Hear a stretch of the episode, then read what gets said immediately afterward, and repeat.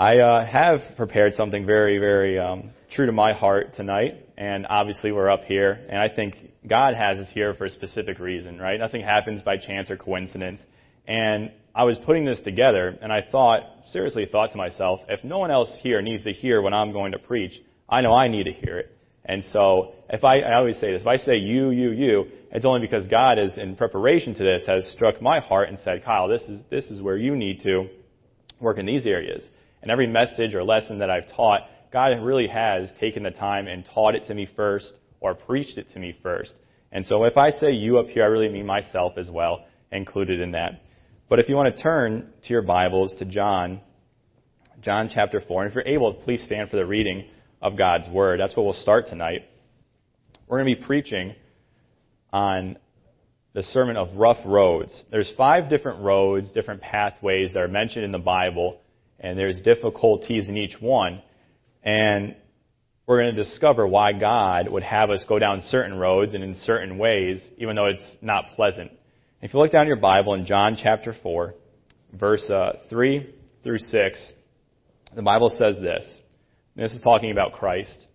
He left Judea and departed again into Galilee, and he must needs go through Samaria. Then cometh he to a city of Samaria, which is called Sychar, near to the parcel of ground that Jacob gave to his son Joseph. Now Jacob's well was there. Jesus, therefore, being weary with his journey, sat thus on the well, and it was about the sixth hour. Let us pray. Dear Lord, I love you so much, and I thank you for giving this opportunity to preach. Everything you've taught me in my life and in private, help it to be brought to the light here now. I deeply love you so much. I want nothing more to honor and glorify you. So if you could uh, protect my words and help me only say what would edify and glorify you at this time, and help someone here to learn one thing off this message, that would be a success. And we thank you so much. And if someone is watching on YouTube, is understand my voice, who doesn't know you as their personal Savior, I pray that person would get saved and get that straightened out with you. We love you so much. Please be here with the time we have together right now. In your name I pray. Amen. It has been said that there is an easy way to do something or even the hard way. We sometimes say to our children, you're going to have to learn that the hard way. And for me, I know that was the best way for me to learn, to learn something. Uh, you could tell me, oh, you shouldn't, you shouldn't, you shouldn't. And I'm very stubborn. I'm just going to go ahead and do it until something fails and I have to learn the lesson the hard way. And many times in our Christian lives, we're faced with difficulties, dangers, defeat, and sometimes we are not in sin. We are doing everything we can for God, and yet we are still facing trials. It's just a part of life. And I, we ask ourselves, and I ask myself, you know, how could this be? I'm doing everything right, but there's still trials happening. I know this is so bizarre, especially early on in your Christian life. You wonder, God, what's going on here? I'm doing everything I can to serve you. And then other times, we bring it on ourselves. And yet God will still use these rough roads, these rough times, for His glory. And tonight, like I said before, we're going to look at several different roads. There's five of them. And see how God uses them to impact our life for the better. The first road we're going to look at is the road to Samaria, where we read there in John 4. The road to Samaria. And that's the road that really shows us to help others, to help others. We see here that Jesus, this is the woman at the well chapter, where Jesus goes and he help, and he tells the woman at the well that he is the living waters of life. And he goes to her and, and he and that wonderful story happens. But before that story even takes place, you find there, if you look at John 4 and verse 5, or really verse 4, the Bible says, and he must needs go through Samaria. And we know from studying the Bible that wasn't a typical way that the Jews would have gone. They would have avoided that area. But he felt in himself to go through this certain area. If you look down at verse 6, this really hits home with me, knowing that this is how Jesus felt on his journey here and on this road. the Bible says, Now Jacob's well was there. Jesus, therefore, being wearied with his journey, sat thus on the well. I can't imagine uh, you know, Christ being wearied, but he was 100% man and 100% God. And he, him on this road, he knew he was going to be wearied. He knew he was going to be tired going down this path, and yet he still did that. He intentionally goes to a, this place. He exerted his own energy and his own time. And a lot of times when we face trials in life and wonder, why is this happening to me? And like I said before, I'm like, come on, I'm a good Christian. You know, I tithe, right? I'm serving in the nursery maybe. I'm trying to be the best father I can be. You know, helping out in children's ministries. I'm trying to do all I can. And we say these things, and I was putting this sermon together, and, and the Lord really smote my heart. And He said, He really said to me, we say these things in hopes of bartering with God, as if my goodness can accomplish anything. We don't believe that for salvation, right? Our goodness can get us to heaven. But something happens in the Christian walk where we feel like my goodness can take me away from trials. My goodness can, oh God, I, you know, I went out soul winning this Saturday, so I'm not going to get a flat tire this week. And I, I know it doesn't work like that, but you feel like in the moment it should work like that, and it should go that way. And it's really interesting that I don't know what happens from salvation to, run, to living the Christian life where something happens there that we believe certain things, you know, salvation is grace through faith, but then our Christian walk, we, we want to say that, oh, I can, hey, Lord, look at me, I'm doing good. Don't, you know, don't give me any punishments here. But the truth is, they're a part of life. And we, we can't accomplish anything on our own. And a slight, and, we, and this is something that I have really uh, tried to learn, God's really tried teaching me, that a slight detour in the direction of a trial for just a little bit can mean a completely different destination in the direction of the better for somebody else. Right? If I just, you know, Lord puts on my heart, hey, at, you know, at the gas pump, the old gas pump illustration, right? Oh, you should go witness that person. You should go give them a gospel track. You should tell them about Christ. Something as small as that, a little detour a lot of times I'll say, I'm tired, I'm busy, I'm, I'm not going to do that. Right? We've all had it happen to us. The Lord pricks our heart and we kind of brush him off. And that small detour can change someone else's eternal destination forever. And I really think about this every single time I, uh, really, I, I had, I need my, my car needs a tow. Driving a lot of used cars around. I've had a couple, uh, had to get my car towed probably once a year, I'd say, in the past handful of years. I've had to get some car towed. My wife's car had to get towed last, uh, summer, and so we're coming up on that one year mark. So pray for me. I, I got AAA though, right? I pay for that because I know every year it's coming. Um, so, but seriously though, every time a car breaks down, and something, it's usually something small, I can cover it, you know, quickly. I always think about the tow truck driver in there and how that slight detour that God's saying, hey, this guy might need the gospel, and who else is going to give it to him? You need to go and talk to him. And that's really how I look at those situations when things out of the ordinary happen, I really do believe that God is up to something extraordinary. And it really, I start thinking that way a lot of times, how these slight detours of a direction of a trial or mishap can benefit someone so, so much more greatly. And I'll be real with everyone here, and I'm, I'm actually really glad that this is more of a, a tender environment um, for everybody here to share my heart with you the past several years of my life really haven't gone the way that I expected them to. And I was uh, putting this together and I was like, well, who really, whose life really goes as they expect it to, right? We call look back at our lives and say, well, I wanted to this, this, and that, and well, it almost never works out like that because God's ways are higher than ours.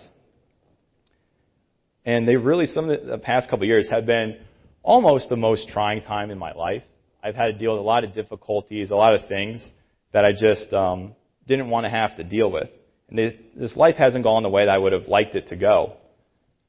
And there's really been days that I was so mad at God, I just didn't want to talk to Him, and He had to put and He had to put up with me being a grumpy child. And I and I'll be and at times I'll go, well, I don't even know why God wants to still still be my Father. I don't know why He wants to talk with me. But I do know one thing: the life lessons through that I've learned have been invaluable. And through this, this process, through these small detours in life, God has been molding and molding and molding me into His image. And I've been humbled over and over and over again because as soon as I feel like I learned something new, I'm like, all right, God, I, I got to this now and I learned the lesson you want. Like back down I go and I'm learning another lesson, right? And I keep that molding and molding. And of course, I'm still not perfect today and I have a very long way to go, but I know I can help so many more people after that all those detours have taken place. I, I don't know if I was arrogant any time, but I think in a way I thought I was better than I was, right? Oh, look at me. This is what I'm doing in life.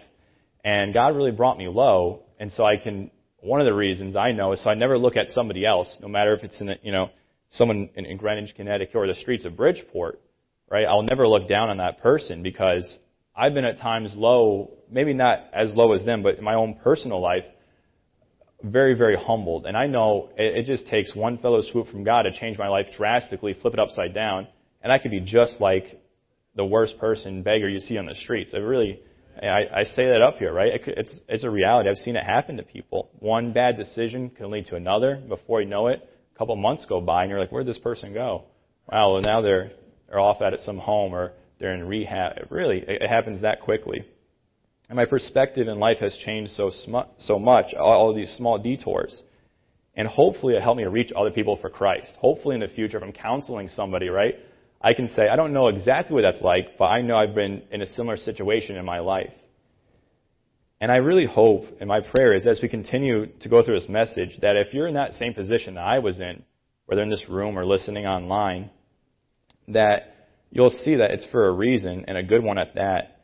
And my hope is that you'll go from me being all grumpy and mad at God to thanking Him for the hardships. So you could be presented to Christ someday having something to give Him instead of just being there with your salvation. You'll say, well, I was able to counsel this person. I was able to give a gospel tract to this person. All because those hardships came in my life. They molded me and they made me to the person that Christ wanted me to be. And so we see here that Jesus on the road to Samaria, he knew it was going, he was going to be wearied from this journey. He knew he was going to have to go down this path and it was going to take some out of him. He knew that was going to happen. And that road, the road to Samaria, we see here in the Bible is that road to help others. He was able to help that woman at the well out. He was able to give her the gospel. And her life was drastically changed. And that brings us to the second road, the road out of Egypt. And this is the road to help us out in our own personal lives.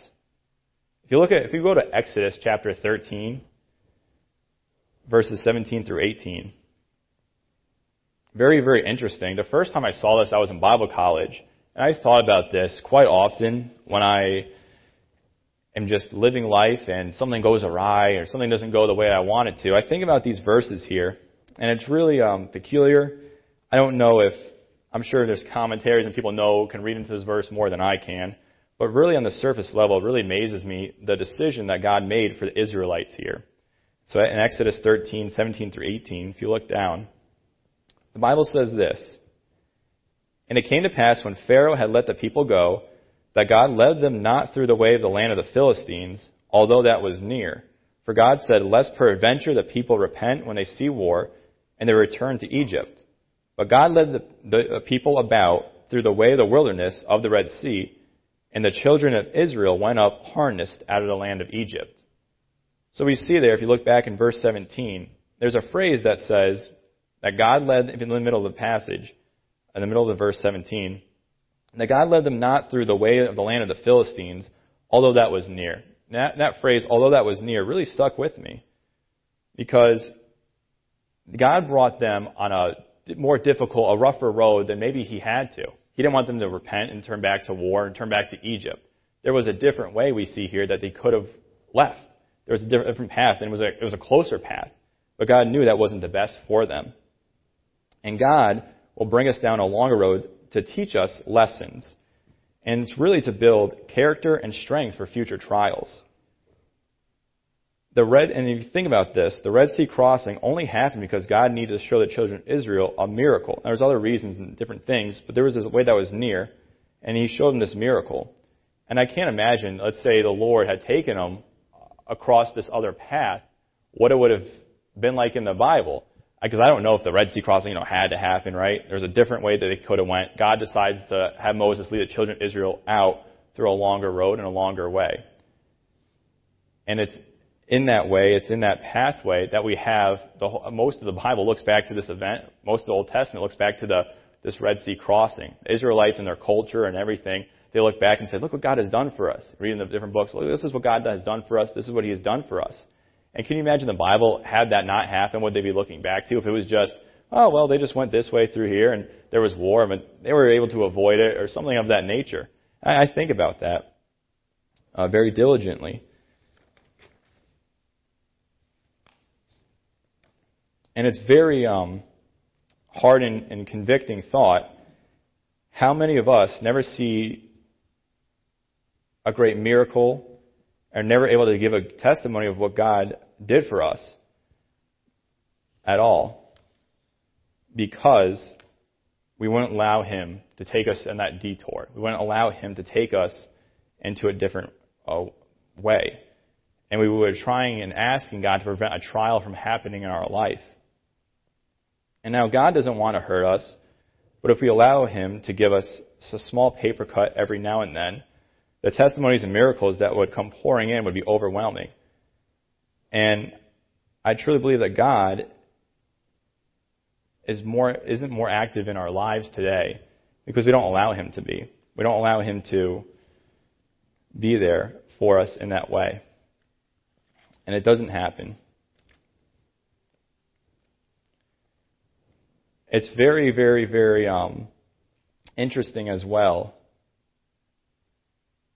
that we compare trials in the Christian life to valleys and mountains, or to so valleys to um, trials and mountaintops to getting there and conquering and being victorious. And I started thinking about this, and actually, kind of a not a funny thing, but this week I saw in the news that the first, I think it was double amputee person had made it to the top of Mount Everest. Right? That's right. That's, I was like, wow, that's that's pretty crazy. That's pretty uh, that's pretty amazing. You know, I didn't have any legs, and he was able to. I don't know if he had false legs or whatever. I just saw the the headline. And he was able to get to the top of Mount Everest. And he started to think, you know, what's required to get to the top of Mount Everest? Well, you need food. You need a lot of clothing because it gets cold up there.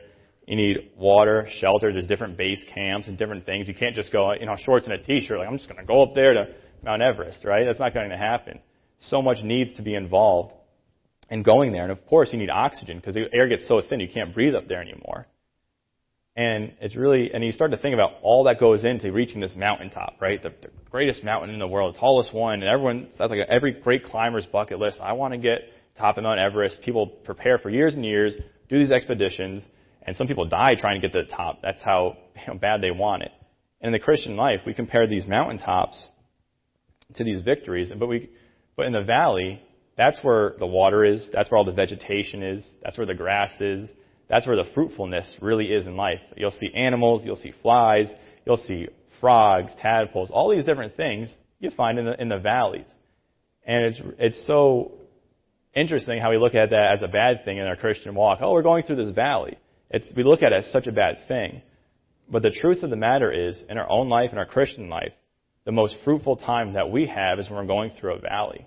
You think about you're on the mountaintop, you're feeling good, you have a surplus account, uh, money in your bank account, right? You're going through things, you're, you're accomplishing things, you're leading people to Christ, everything's going well. Your car, you have a brand new car, let's say, or a car that's really reliable.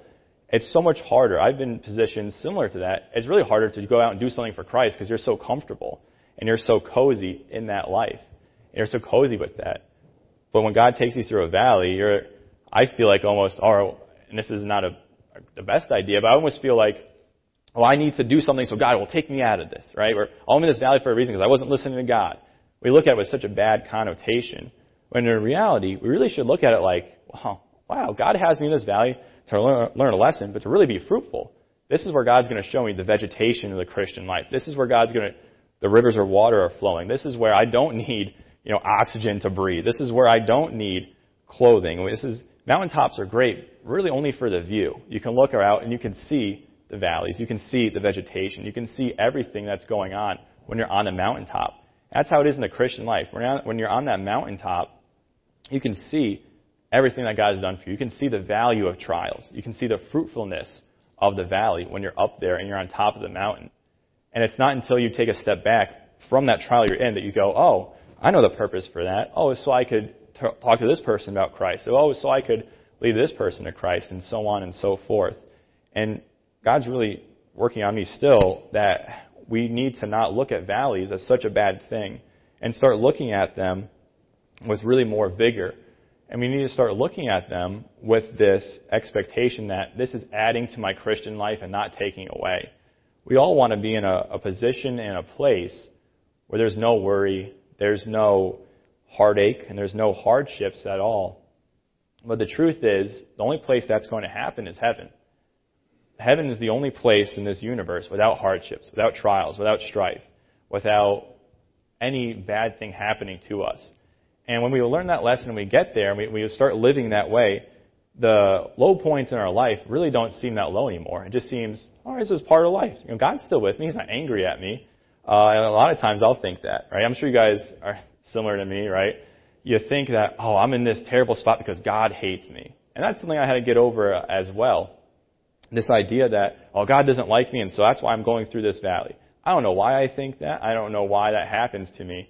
Uh, and, and I've really tried working with the Lord, and whether it's the Lord talking to me or something else, just trying, my flesh trying to keep me away from God. Um, I know Pastor Lejeune has said this, when trials and tough times come into a Christian's life, they get away from church. But when something happens to the world, they go to church. And it's really interesting how that happens. Um, we have to, again, just look at these valleys in life that God is molding, and there's a specific reason.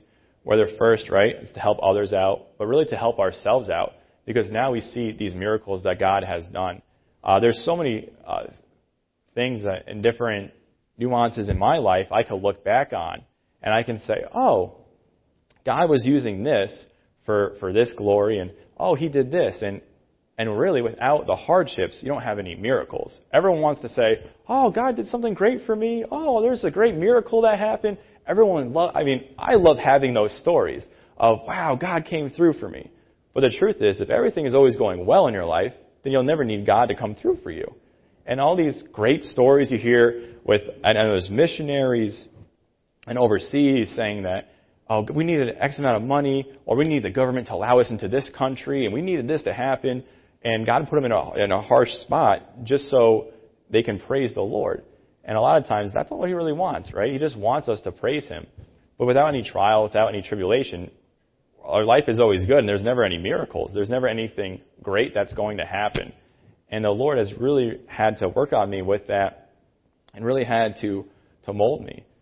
And I think about th- that convicting thought of how many times have I asked God to prevent something bad from happening for me, but maybe someone would have been reached with the gospel? Maybe a relationship would have been mended.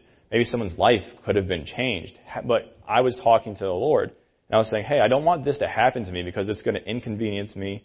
It's going to take me somewhere that I don't want to be. When in reality, God's saying, Kyle, if you just let this happen to you, there's someone on that path. There's someone on that roadway that really could use your help. So why don't you allow this to happen to you just for a little bit? It's just a small little thing that's going to happen in your life on the course of eternity. And I'm going to use it for great glory. I'm going to use it for my glory.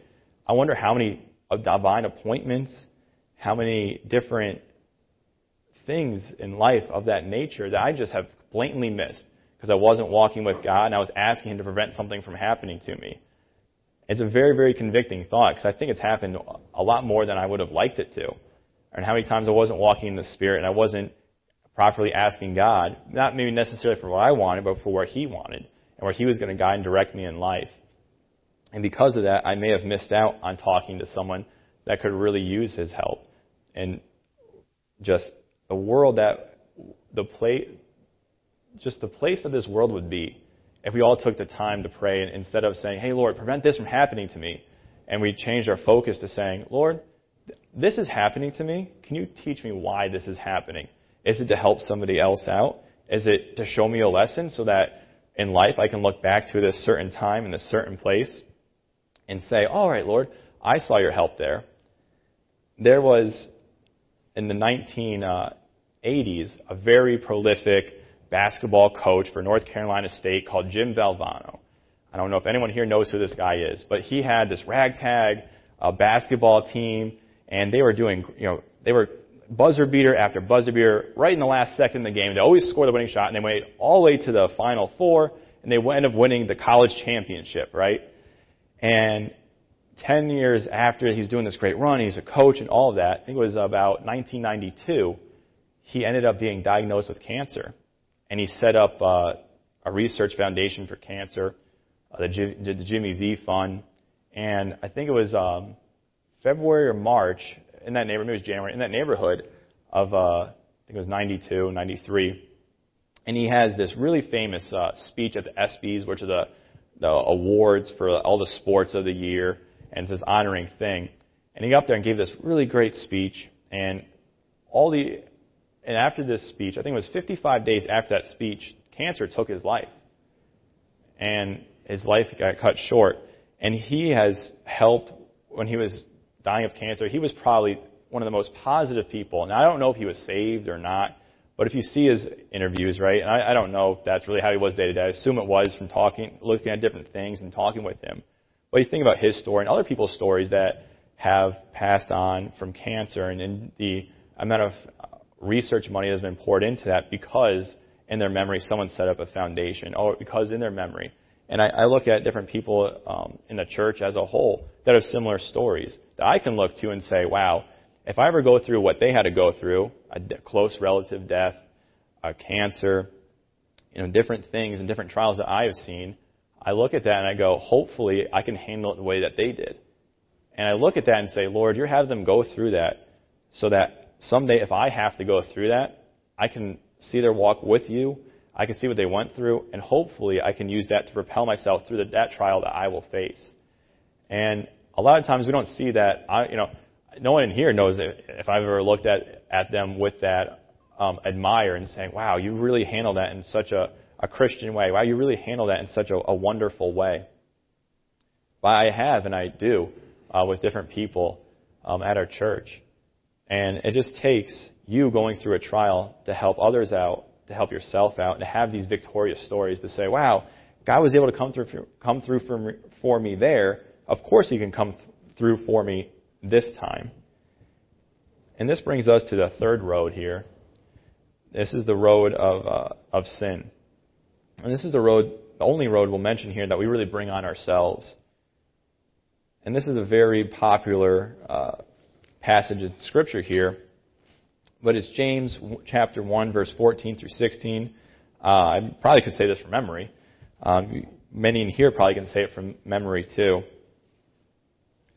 But the Bible says this in James chapter 1, verses uh, 14 through 16. But every man is tempted when he is drawn away from his own lust and enticed. Then, when the lust hath conceived, it bringeth forth sin, and sin, when it is finished, bringeth forth death. Do not err, my beloved brethren. And we see this here that this road is one, one of the is, is the least pleasing road we'll talk about tonight. There are so many unnecessary hardships that we endure, not because God takes us down that path, but because we take that detour of sin ourselves. You know, on God's highway of life, we're saying, wow, this looks really good over here. And we take some unnecessary detour. It takes longer to get to God's will because we're in sin, because we're choosing to not be with God and to not walk with Him. And what ends up happening every single time that we do that is that we get lost and we end up having to be on that detour a little too long. And we miss time on that beautiful road that God wants us to be on. Um, I don't know. this, is, kind of funny. My entire life, right? Most of my adult driving life, I've had a GPS. I think there was like maybe a year or two, I, I wasn't that on my phone maybe because I didn't have the update or something like that. But my entire life, I've had a GPS on my phone. If I want to go somewhere, I can find the most efficient way to get there. I can find the quickest time to get there, the, you know, a fuel efficient way. There's all these things on our phone that can just get us there. And I try to put myself in, in someone else's shoes. Uh, you know, if you were driving, right, in the 80s, 90s, early 2000s, what it was like with like a road map. Like I, I have no idea what that was like. It's kind of funny when you think about it. I have no clue what that was like at all. Uh, and there was probably a lot more detours then than there is now. You're trying, especially if you're trying to drive from here to Florida or even if you're just getting on, you know, all you need to get to 95. You start going through different cities, and there's all these junctions and all these things. Even though you're saying, well, I'm just going to stay on 95 to get there. Well, I can go awry, and you you get off that path just for a, a mile or two, and you try, you know, coming back to it. It just doesn't happen. Now, me today, I could just you know, pull over to the side of the road, collect myself, and hit reroute, and it'll get me there eventually. Uh, but I've never had to open up the map and you know, I'm like, well, where are you going, or anything like that. Really map out a route. I just hop in the car and, and hit go, and I'm, I'm follow the path. As long as I'm on that blue line, right? You guys, is it a blue line? For me, it's a blue line. As long as my little car is on that path, I'm, I know I'm going to get there. And uh, when we go on these detours of sin, we just end up missing, like I said before, miss, end up missing so, so much because that's not where God has us. And again, there's people on that road that God wants us to talk to, but oh, we're off on this detour of sin, so we're never going to be able to talk to those people.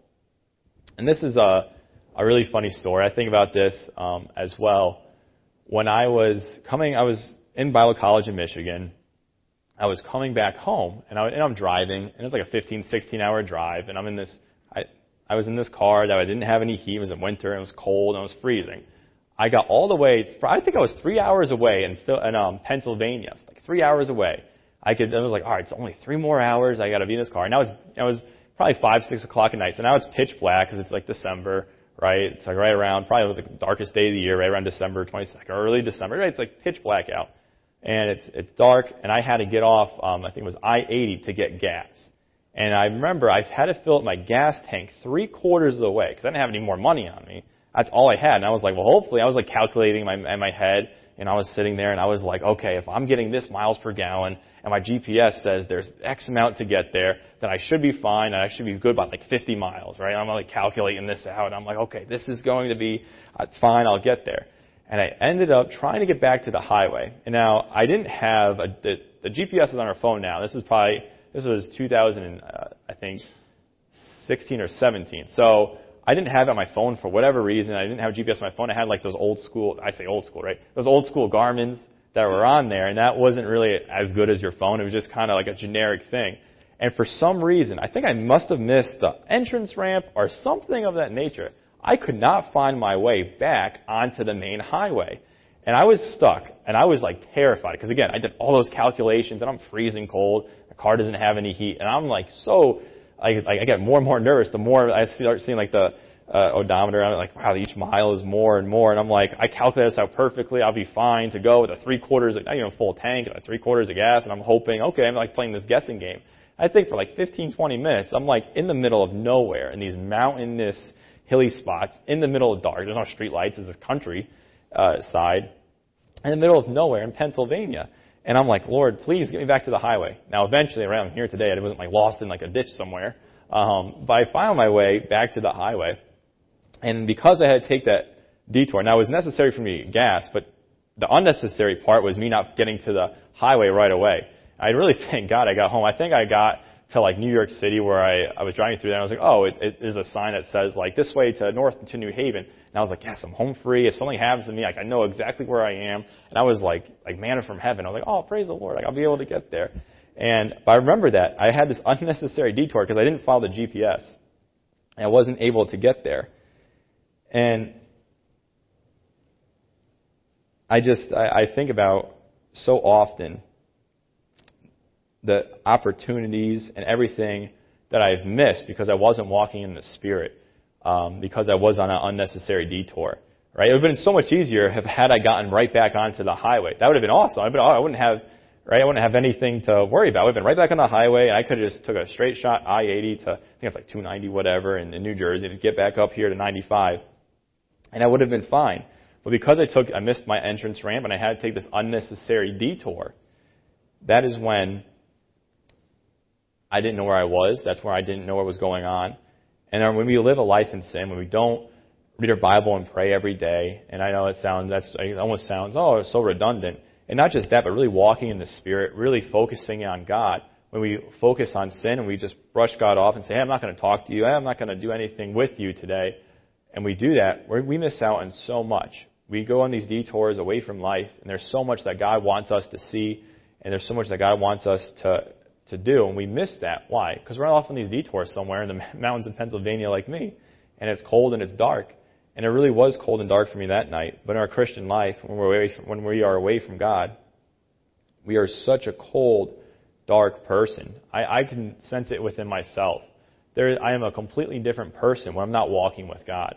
I know I, I'm so much more apt to get in fights with my wife, right, over that. I'm so much more inclined to just get away from the person that God wants me to be when I'm not walking with Him. And I know I, I said this before, how I was grumpy with God. And every time and I was putting this together, and I just keep thinking, man, there's so much I must have missed out on because I wasn't walking with Him. And I'd say this to you tonight. If you're on this road and you're on this detour, I really do uh, ask you to ask God for directions on how to get back to the main highway He wants you to be on. and that path He has for you. And no matter how right far gone we think that we are, or, how far away from God that you think you are, whether you're a Christian or whether you don't even know who Christ is, you've never heard the gospel before, no matter how far gone you are uh, into the world, God is always so quick to bring you right back onto the highway, His highway of life that He wants you to be on. You don't need to be on that detour. Unlike me, when I was stuck in Pennsylvania's mountains, I couldn't just, God couldn't just plop me right back onto the highway, right? He could, he could guide me there, but it wasn't like I just closed my eyes. I was, I was really hoping that. I was like, alright, in the middle of nowhere, I was really hoping like, alright, Lord, please, help me, and just boom, and maybe miraculously I'd be like on the highway without having to do anything. I, or I, or I was really thinking, Lord, if I wanted to be home right now, you'd have me, after driving for, you know, 14, 15 hours that day, I could just open my eyes and boom, I'd be right in my front door. Like, that would be great if it worked like that. But it doesn't work like that, right? I know God can do anything He wants to do, but He, he didn't do that, and He has reasons for that, right? Uh, but unlike that, God can spiritually bring you right back if you're willing to, ha- to ask God and to say, Lord, I'm so sick of being on this detour of sin. I'm so sick of these detours of life.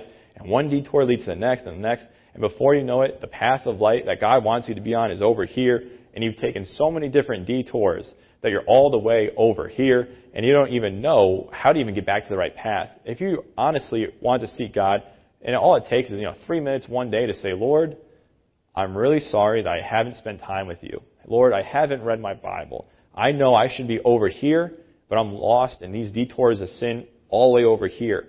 And I really need you to bring me back to this place that is your will. Not just even his will, just like the Christian life, the Christian living, and living for him, and doing those things that we know to be right. We need God to bring us over here. And it's happened in my life that all it takes really is just that one decision. And it's almost like, wow, we're right back on it, and, um, and we may not be going, you know, at the speed limit over here in God's will. We're just slowly puttering on, but at least we're on the right path. We may not be going as fast as we possibly can on that right path, but at least we're on the right road. And God, so desperately, as much as I want to be right with God, God wants me to be right with Him so much more. There's nothing that God loves more than when someone is away from Him to finally say, Lord, I'm going to come and I'm going to serve you again. And that you could be away from God for a day, for a week, a month. It could be 10 years. It doesn't matter. There's nothing that you can say, do that will take you out of the, the love of God. He, he loves us so much. And I think about this. We talked about it a little bit in Brother Scarpetti's uh, life group class. Um, God loves us. You know, when you get saved, even when you were born, when you were created, God loved you on that day more than He's going to ever love you. There's nothing I can do to gain more of God's love. And because He loves us in such an insurmountable way, there's nothing more I can do to gain more of God's favor. Like, I'm already the most loved by Him I'm ever going to be in life. And that is such a, uh, a wonderful thing to think. I think it is. It's, it's amazing to think that, wow, so if, if I can't gain God's favor by doing good things, that means by doing bad things that God isn't going to love me any less right? Because he always has loved me the most he'll ever love me. And this brings us to the second to last uh, road here. This is the, the, the Damascus road. And this is the road to help us wake up. This is Acts chapter 9 and verses 1 through 8. Again, very, very common passage in Scripture here.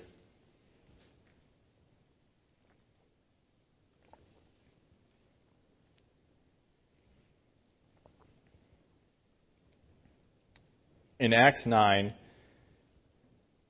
Acts chapter 9 and verses 1 through 8, the Bible says this And Saul, yet breathing out threatenings and slaughter against the disciples of the Lord, went unto the high priest, and desired of him letters to Damascus to the synagogues, that if he found any of this way, whether they were men or women, he might bring them bound unto Jerusalem. And as he journeyed, he came near Damascus, and suddenly there shined round about him a light from heaven. And he fell on the earth, and heard a voice saying unto him, Saul, Saul, why persecutest thou me? And he said, Who art thou, Lord? And the Lord said, I am Jesus, whom thou persecutest. It is hard for thee to kick against the pricks. And he, trembling and astonished, said, Lord, what wilt thou have me to do? And the Lord said unto him, Arise and go into the city, and it shall be told thee what thou must do. And the men which journeyed with him stood speechless, hearing a voice, but seeing no man. And Saul arose from the earth, and when his eyes were opened, he saw no man. But they led him by the hand and brought him into Damascus. And then in verse 9 it says, And he was there three days without sight, and neither did uh, eat or, or, or, drink. And this is this Damascus road. We see this with uh, Saul, who eventually became Paul. This is the road to help wake us up, to help wake us up. There are times, and I found this for whatever reason in a Christian life, that we just coast and we are content with just sitting on the pew, giving our 10% in the offering plate. We come to church, we listen to a sermon, and we leave, and everything is very apathetic in our Christian walk. It's almost like having food without seasoning on it, right? You're like, oh, it gets the job done, it gives me nutrients that I need in life, but it doesn't really, eh, there's nothing really special about it. You're just kind of eating just because, ah, it's, it's bland, or, well, I'm just eating because I know I need food. I've been in situations like that, uh, for sure, where you're just eating and it's like, well, that's just good enough. And it, it, it gets the nutrients, but it doesn't really taste that good. And we're okay with doing the bare minimum so that our conscience is cleansed and we can live however we want regardless of how God wants to change us. And that's when I've noticed in my life, He'll bring on a trial to really wake you up, to rattle your cage a little bit so we become uncomfortable in hopes that He will, that, that uncomfortableness and that change of pace in our life will help us to return to Him. And I'll say this as well. You may be sitting here or probably on, maybe on YouTube, Facebook, listening to this, and maybe you're not believing in God or that Christ said who He is. And I promise you that God is trying to get a hold of you, and He may put a trial in your life to try and wake you up, to try and get you to see that, hey, look, like Jesus is the Christ, right? God is who He says He is. The Bible is the Word of God, and God is trying to say trying to say that to so many people today. And had God not brought this uh, trial, this incident, incident, the thorn of the flesh, all these things on Paul as he wrote as he wrote on his road, he may never have trusted in Christ. Um, and God hurt him for such a brief moment, so that Saul would would eventually become Paul, and he would serve him for the rest of his life and write several books in the Bible. You think about how God knew, okay, he's going on this road, he's going to get knocked off, right? All these different things are going to happen. He's going to deal with this uh, thorn in the flesh. All these different things are going to happen to him. God knew that was he was going to uh, hurt Saul in that way. And he allowed it to happen because he saw the end goal of what he was going to happen in his life. Uh, there's so many different times in my life that that has happened. I remember when I was, um, I think I, I was about 16 years old, I was, you know, I was such a, I was like one of those punk kids, right? I was barely coming to church. I was barely doing anything uh, at all. And for whatever reason, I can't remember it now, I got really frustrated and upset and mad at my mom and, and different things happened. And, and I was really just angry. And I ended up leaving my house and I ended up, you know, moving in with my girlfriend, Autumn at the time, and going through these, this, this trial of my life. And I was like, eh, I'm going through this and different things are happening. And some people say, well, how could God allow that hurt to happen to different people? How could God allow this hurt to happen? And I think it was two years from there that I was in Bible college. I think three years from there, I ended up marrying Autumn. And my mom now, I think she got baptized in October, and she's a faithful member here. And all these great things um, have happened since then. You say, Kyle, why did God allow that to, happen? Or or that was that was a really rough trial. That was a rough road, right? And that really, I know in my personal life, it was to wake me up because I really I realized how hard my life was without uh, parents there, without nurturing a, a presence being there. I realized how tough on my own that life was, and uh, and God purposely, I, I know this for 110% for a fact. The sole purpose for that was God brought me so low that my only option was to turn towards Him. And I don't know if I'd be up here preaching today had that trial not happened because I was just doing what I wanted to do in life. I was going off doing whatever, and I, I got saved here at 10 years old, right? But I didn't, I wasn't, I didn't grow up in this church or anything like that, so I didn't know how to properly follow Christ. I, I didn't, I just, it wasn't clicking with me where I was at, and it, it didn't happen. But because God brought this such severe trial into my life, and He allowed it to happen. He can prevent it from, things from happening. But because of that, I, I, I had no option but to look towards Him. And different things happened in my life through then, and great things um, have happened since then. But because God is willing to bring us and give us hurt for that in that moment, great, great things are able to come out of that. And that's how it is in our Christian life. Like I've said this entire uh, sermon and through everything here, we try and avoid these terrible things happening to us. We try and say, Lord, I don't want this to happen in my life. But He needs to sometimes, He really does need to wake us up. And a lot of times it does happen to those people that are, are far away from God. He does something to really rattle their cage. He does something, and again, it's happened to me. I've seen it happen to other people. I've seen it happen to people for restoration, right? So they can get restored back to God. And I've seen it happen for salvation when someone's lost in sin and they need to come back to God. And the only thing that's going to happen is if a harsh trial comes their way, their only option is to look up. And I, I remember talking to someone about this. He was talking to me about, well, I don't really believe in God, and you know, how could God uh, be real if He's allowing this to happen?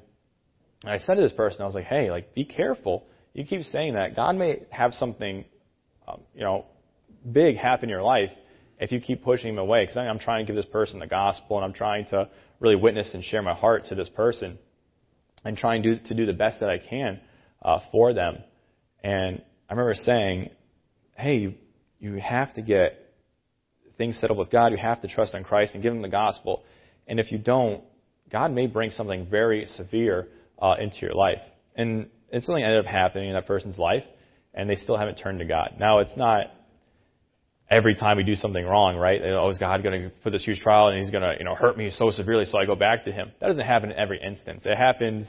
I don't. I don't. I can't say when God's going to do it, right? Because His ways are so much higher than my ways, and and His ways are the best ways, no matter how hard and hurt it may seem. His ways will always be the best.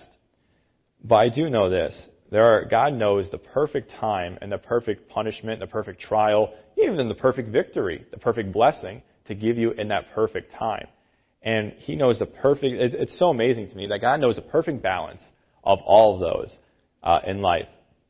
It's kind of like a, a, you know, a sandwich or ever, ever been to a sandwich where like there's all the meat is in the middle and you, you, you have all like mayonnaise and mustard on the outside and you go bite in the sandwich, all you get is like bread and mustard and mayonnaise and there's like, no, man, it's like the nastiest thing. Or sometimes you might just come to the end of the sandwich and there's like meat hanging off and all you get is like salami on the end, right? It's like, well, that'd been great. But there's that perfect part in the middle of that sandwich where you bite into the bread, the lettuce, tomatoes, salami, mustard, everything just kind of hits right. Well, I like to think, right? God knows in our life when to give us that perfect balance of everything so that we can properly live for Him. And He doesn't give us too much of one thing at one time. He doesn't give us too many blessings so that we're so secure that we don't ask for His help. Then he, at the same time, He doesn't give us for so many trials so that we never, that we keep getting pushed, pushed, pushed further and further and further away from Him, that we just go, you know what? If this is, if all I'm going to have in life is just terrible, terrible trials, I don't want any, of, anything of it. He knows that perfect balance and that perfect uh, area in our lives that we need for that time. Again, He knows the perfect amount of blessings to give us, hardships, trials, victories, tribulations, and that's really part of the uh, the Christian life, right? Going through various things and and knowing, all right, God's doing this for this specific reason. And I've really tried, and again, I still have still so much more work and effort to go through, but try and look at these times and these roads and these different uh, areas in my life where I'm taking down a, a dark path, and, if it, and, it, and I've been there, and I'm kind of there now, where it seems like, Lord, I've been following you the best of my ability, and it feels like all you've done is lead me into a dead end. Right? I don't know if you guys have ever been, ever been there. I've been there. And it's like, you really look at yourself and you're like, Lord, I've been walking down this path. I followed you to a T. I did this. When you said it jump, I said how high. I did this. I served and I did all these things. And it feels like, for whatever reason, it was really bright when I was first started following you, and now it's getting a little darker. I don't know why, what's going on here. And what I can say for my life, why God allows us to do that, yes, it is to wake us up, but it also, it's so we can learn to lean into trust on Him. Because in those dark times, right, if you were to walk into a dark cave or a dark alley or something like that, and you can't see real well, it, you really have to trust in the Lord. I, uh, I like to, I, I run a, a little bit and, and there are different things. There's an area of street I'll run by this um, by the airport, uh, Sikorsky Airport in Stratford. And during the winter, it's really dark over there. You, you come down Main Street, and it's really bright and everything. And I come to this bend, and it's like pitch black. There, and there's like the marsh over there, and there's the water and everything, and it's so dark. And you go, and it's really terrifying because I don't know if there's an animal out there that's going to come. I mean, you can't see anything. I could barely see maybe maybe I could see 10 feet. And I was like, Lord, I really don't want to keep running through here. And even that, he used as a teaching point to me to say, hey, look, I may be leading you out of the, the light of what you think is possible, and it may seem like you're le- I'm leading you into a ditch, I'm leading you into a, a dead end. But just know, if there's a dead end, I can make a way through you. It, it doesn't matter how dark it is. But he'll do that so we can learn to trust on him. And I've learned too. A lot of times I'll say, "Well, Lord, I, I have so much faith. You know, there's no more I could have ever. You know, I could ever have any more faith. This is the the best faith I'm ever going to have in my life." And I don't know why I think that, because there's always more you can learn. There's always more faith you can have. Right? There's always more. You can always trust God a little bit more. And it's at those times that God brings us down these dark pathways and these dark alleys that we really learn to trust Him. Because again, if there's no difficulties, then why would I ever have to trust in God? If there's no row that's going to, you know, wake me up, that's going to say, hey, Kyle, you're just kind of coasting through your Christian life. You really need to be waking up. This is going to happen to wake you up. Um, and God knows exactly what that is to send your way. For some people, it's finances. For some people, it's health. For some people, maybe it's, you know, just. I remember when I was in Bible college, it was a, maybe a bad grade. I had studied all night, and I'm like, Lord, I'm doing this best of my ability, and for some reason, I just it just didn't happen that day, and I failed it. Right? whatever it is, whatever you're going through in life, God knows exactly what to give you to get you to trust Him more and to get Him, get you to love Him just a little bit more.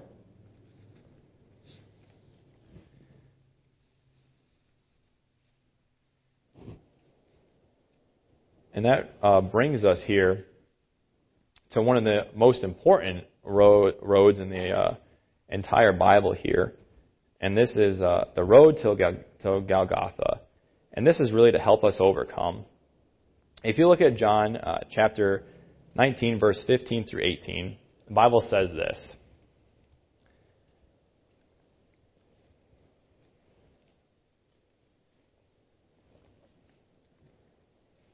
And this is right in the middle of the, um, the crucifixion here, what Jesus is going through. The Bible says this. But they cried out, Away with him, away with him, crucify him. Pilate saith unto them, Shall I crucify your king? The chief priest answered, We have no king but Caesar. Then delivered he him therefore unto them to be crucified. And they took Jesus and led him away.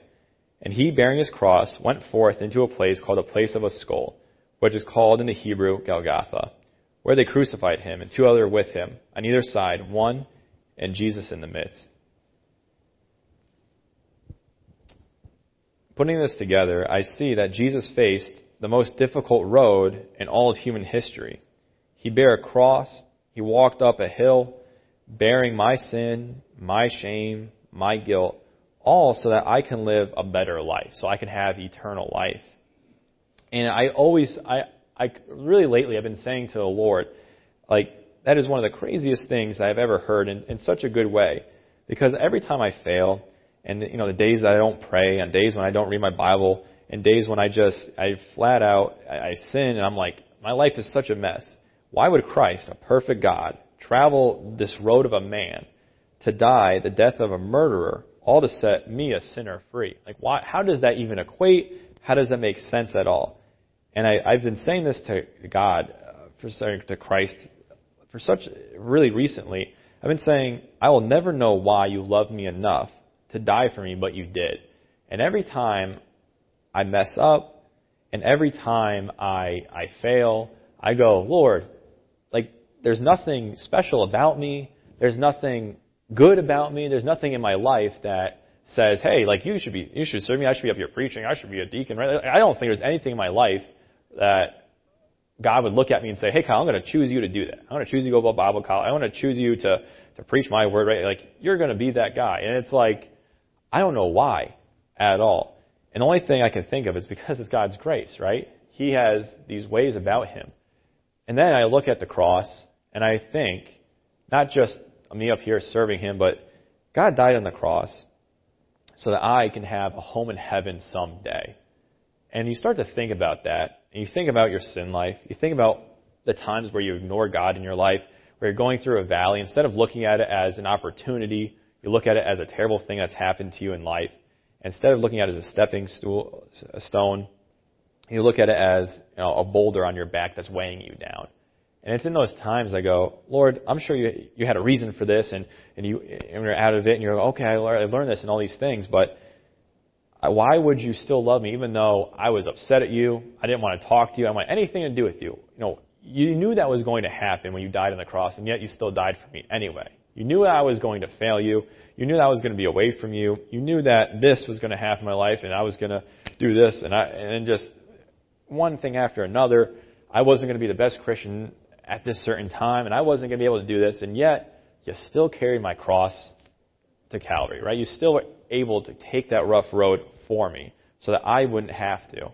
And I, there's nothing I could ever do to to say, "Hey, thank you." And the one thing I've tried to do in my life is that there's I, I know there's nothing I could ever say to God, right? To say thank to say, "Hey, thank you so much for dying on the cross." There's nothing I could ever possibly say to equate that. And so I've just tried to live my life in a way that says one big thank you to Christ, right? Try to live my way, my, my life in such a way that his um, sacrifice on the, cro- on the cross wasn't for waste. Like, yeah, sure, I'm saved, but my Christian life could be a waste, right? I, I could just live my life and however I want. Well, I'm going to heaven, whatever. But at the end of the day, that's making Christ's life, uh, or his death on the cross, uh, just in, in vain. Because how you know how dare I take? All right, I take this this free you know get out of jail free card, but then I just don't do anything with it. And I think about that. Uh, how how many times that maybe I haven't said that to God. Hey, thanks for the fire insurance. Oh, thank, I'm not going to hell. I may have not said that to Him, but through my actions, I've said I'm okay with not serving you today because you know, I've served you for for you know, a couple of years now. So I, I you know I, I owe, my, owe it to myself to take a week off of talking to you. I'm just going to do what I want to do. I'm just going to you know completely ignore you. I'm just going to self-indulge in sin.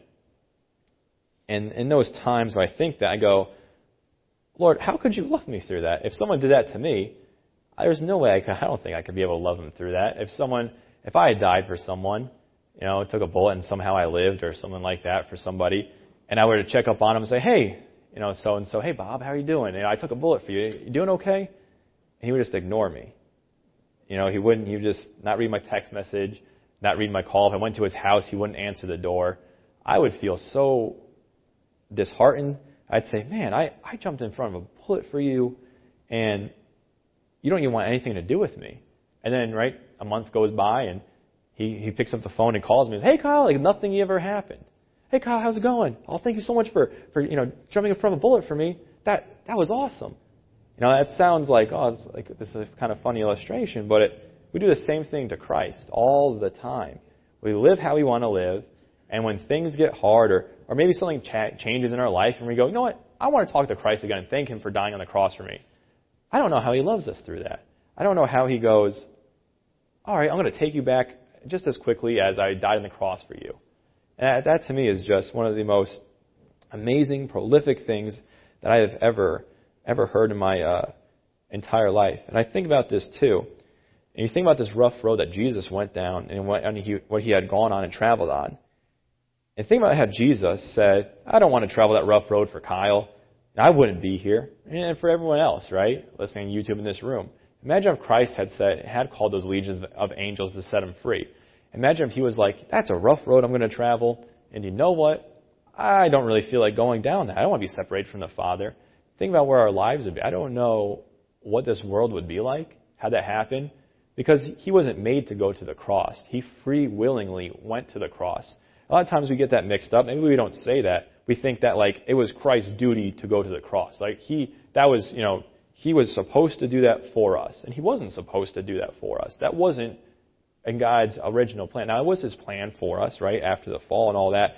But it's not like, all right, that was Christ's duty. That was his honorable thing to do, go and die for us. He didn't have to do that.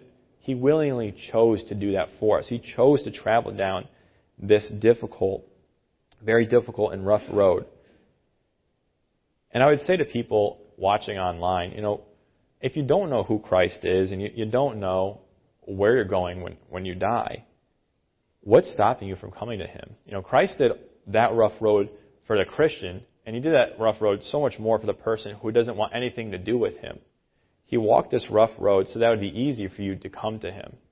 He did that hard work so that everyone have an equal opportunity at getting to Christ, at that chance of salvation. And I'll say this there is nothing better than what Christ did for us. And you start to think about, right, like I said before, there was a rough road to Calvary, to Golgotha, right, that Christ did for us. This rough road that he did for everyone here. And you think, how come how could I be better than Christ to not deal with these rough roads and these different times on my own? How could I, you know, what's, what's, the, you know, like, I'm clearly not better than Christ in any way, shape, or form. So he was, he died for all of everyone's sins, past, present, and future, when he died on the cross. And he traveled that rough road for all of us. So why am I any better than him to never travel a difficult road, to never, tra- never travel a rough terrain, right? If every single path and every single uh, direction that I travel in my life, if it was all a terrible road, it would still be okay because I didn't have to bear the sins of every single person. I didn't have, I didn't, you know, die a cruel death uh, on a cross. I didn't have to do that. Christ did that for me. And so I know, and I would never say, oh, I'm better than Christ. But a lot of times when we ask God to prevent trials from happening to us, we act as if, all right, Christ did this great thing for me, but maybe I, you know, our actions say, maybe I am a little better because I don't want to have to deal with pains in my life. I don't want to have to deal with these different things in my life. And again, we would never say that. It almost sounds you know, borderline blasphemous for me to say, oh, I'm better than Christ. But a lot of times in our actions and the way we talk to God, we say, well, don't let that happen to me. When Christ was so willing to do so much for us, he was willing to not just you know, die for us, but think about everything that he did on earth. All the miracles he, he performed, all the, in the hatred that he faced going through there. He did. He has served an earthly ministry, and then also dealt with that, the mental toll of that, the physical toll of that, and he, the spiritual toll of all of that, and then proceeded to die on the cross for us. A lot of times we don't think about that. That you know, Christ didn't just die on the cross; he had an earthly ministry. He did so much, so so so much for us. And how how could I ever think that I'm better for him to not face trials in my own life? How could I ever think that these things aren't going to happen to me? because they happened to Christ, right? The first passage that we read, uh, we said that Christ was he was uh, tired, he was weary on his journey. Back in uh, John chapter four, he was wearied, and if Jesus was wearied on his journey, I think it's okay if I'm a little weary on my journey. Um, and that I mean that was if Christ is feeling that way, how much more am I going to feel that way, right? And the great thing about that is we have Christ to carry us along with us, right? All these different roads in life and all these different things that we're traveling on, we're not going it alone. That's probably the most important thing for us to realize and for us to say is that no matter what road I go down, no matter where I'm at in life or what I'm doing, Christ is there with me. And He's going to help me bear this trial. He's going to help me. He's going to be there alongside me.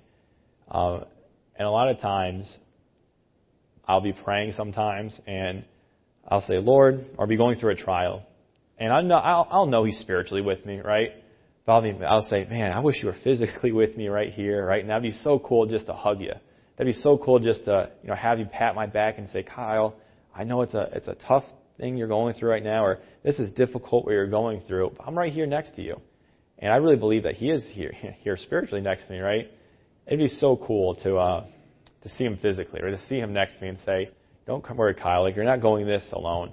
You don't, you're not bearing this cross by yourself. You're going through this uh, path in life. I brought you down it to help somebody else out, to wake you up because you're in sin, to do this and to do that.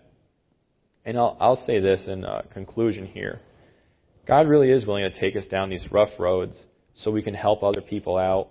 We can help our own selves out with the testimony that we're going to have and to help wake us up. And yet, He even loves us in those times where we're in sin and we take these roads and we take these detours and we're away from God. He still loves us through that.